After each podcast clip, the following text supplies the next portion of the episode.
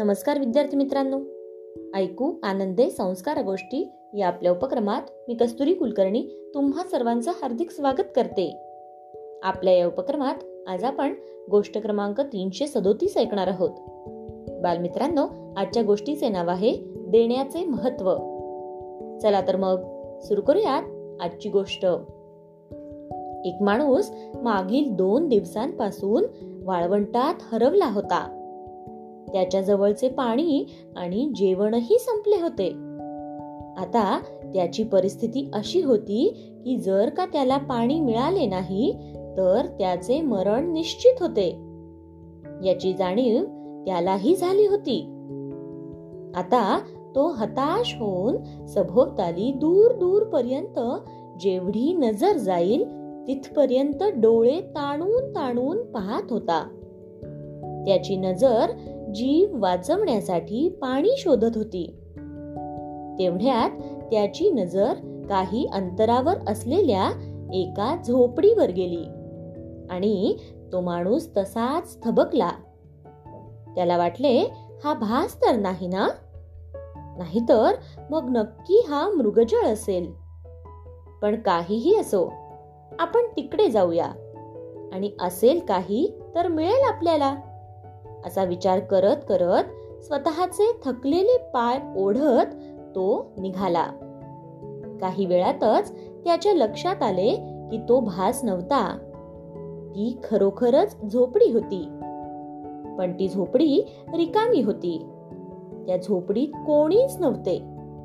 आणि झोपडीला बघितल्यावर असे वाटत होते की बऱ्याच दिवसांपासून कदाचित बऱ्याच वर्षांपासून तिथे कुणीही आलेले नाही. आता पाणी मिळेल या आशेने तो माणूस आत शिरला. आणि समोरचं दृश्य पाहून तो थबकलाच. माणूस मागतो एक डोळा आणि देव देतो दोन डोळे. अशीच त्याची स्थिती झाली होती. कारण त्या झोपडीत एक हातपंप होता. आणि त्याचा पाईप जमिनीत शिरला होता. त्याच्या लक्षात आले की जमिनीखाली पाणी आहे. हा पाईप तिथेच गेलाय. मग त्याच्या अंगात एकदम उत्साह संचारला. पुढे सरकत त्याने हातपंप जोरा जोरात वर खाली करायला सुरुवात केली. पण पाणी काही येईच ना. पाण्याचा एक थेंबही आला नाही. नुसताच पंपाचा फक्त आवाज येत राहिला. अखेर हताश होऊन तो मटकन खाली बसला. आता त्याला आपले मरण जाणवत होते. त्या माणसाला आता वाटायला लागले की आपले मरण निश्चित आहे आणि तेही इथेच या झोपडीत.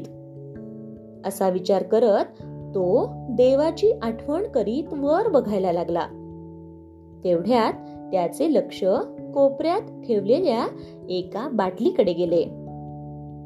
मग त्याच्या अंगात परत एक अत्यानंदाची लहर उठली. बाटली पाण्याने भरलेली होती आणि वाफ होऊन जाऊ नये म्हणून व्यवस्थित सील केलेली होती. तो माणूस चटकन पुढे सरकला.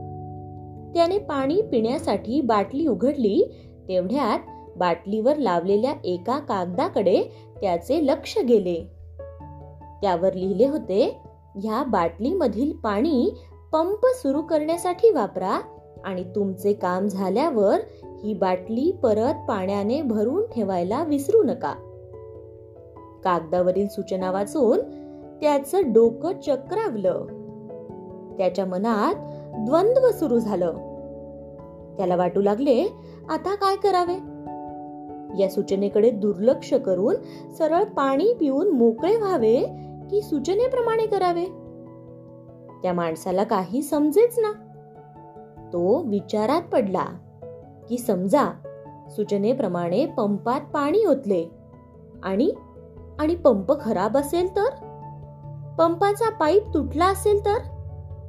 खालचे पाणी आटून गेले असेल तर? पाणी वायाच जाईल. सगळा खेळ खल्लास. पण सूचना बरोबर असतील तर? तर मग भरपूर पाणीच पाणी. पाणी पंपात ओतण्याचा धोका पत्करावा की नाही यावर त्याचं मत ठरेच ना. शेवटी आपल्या मनाचा निर्धार करत थरथरत्या हातांनी त्याने ते पाणी पंपात ओतले. डोळे मिटून देवाचा धावा केला आणि तो पंप वर खाली करायला सुरुवात केली. हळूहळू पाण्याचा आवाज सुरू झाला आणि काही क्षणातच पाणी यायला सुरुवात झाली. पंपमध्ये भरपूर पाणी यायला लागले. त्या माणसाला काय करावे आणि काय नको असेच झाले. तो ढसा ढसा पाणी प्यायला लागला. मनसोक्त पाणी प्याला.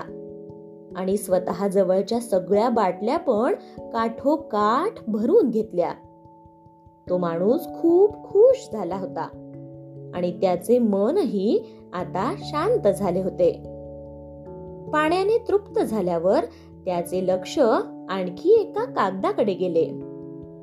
तो त्या परिसराचा नकाशा होता. त्यावरून सहज लक्षात येत होते की तो मानवी वस्तीपासून अजून खूप दूर होता. पण आता निदान त्याला त्याच्या पुढच्या प्रवासाची दिशा तरी समजली होती. मग त्या माणसाने निघायची तयारी केली.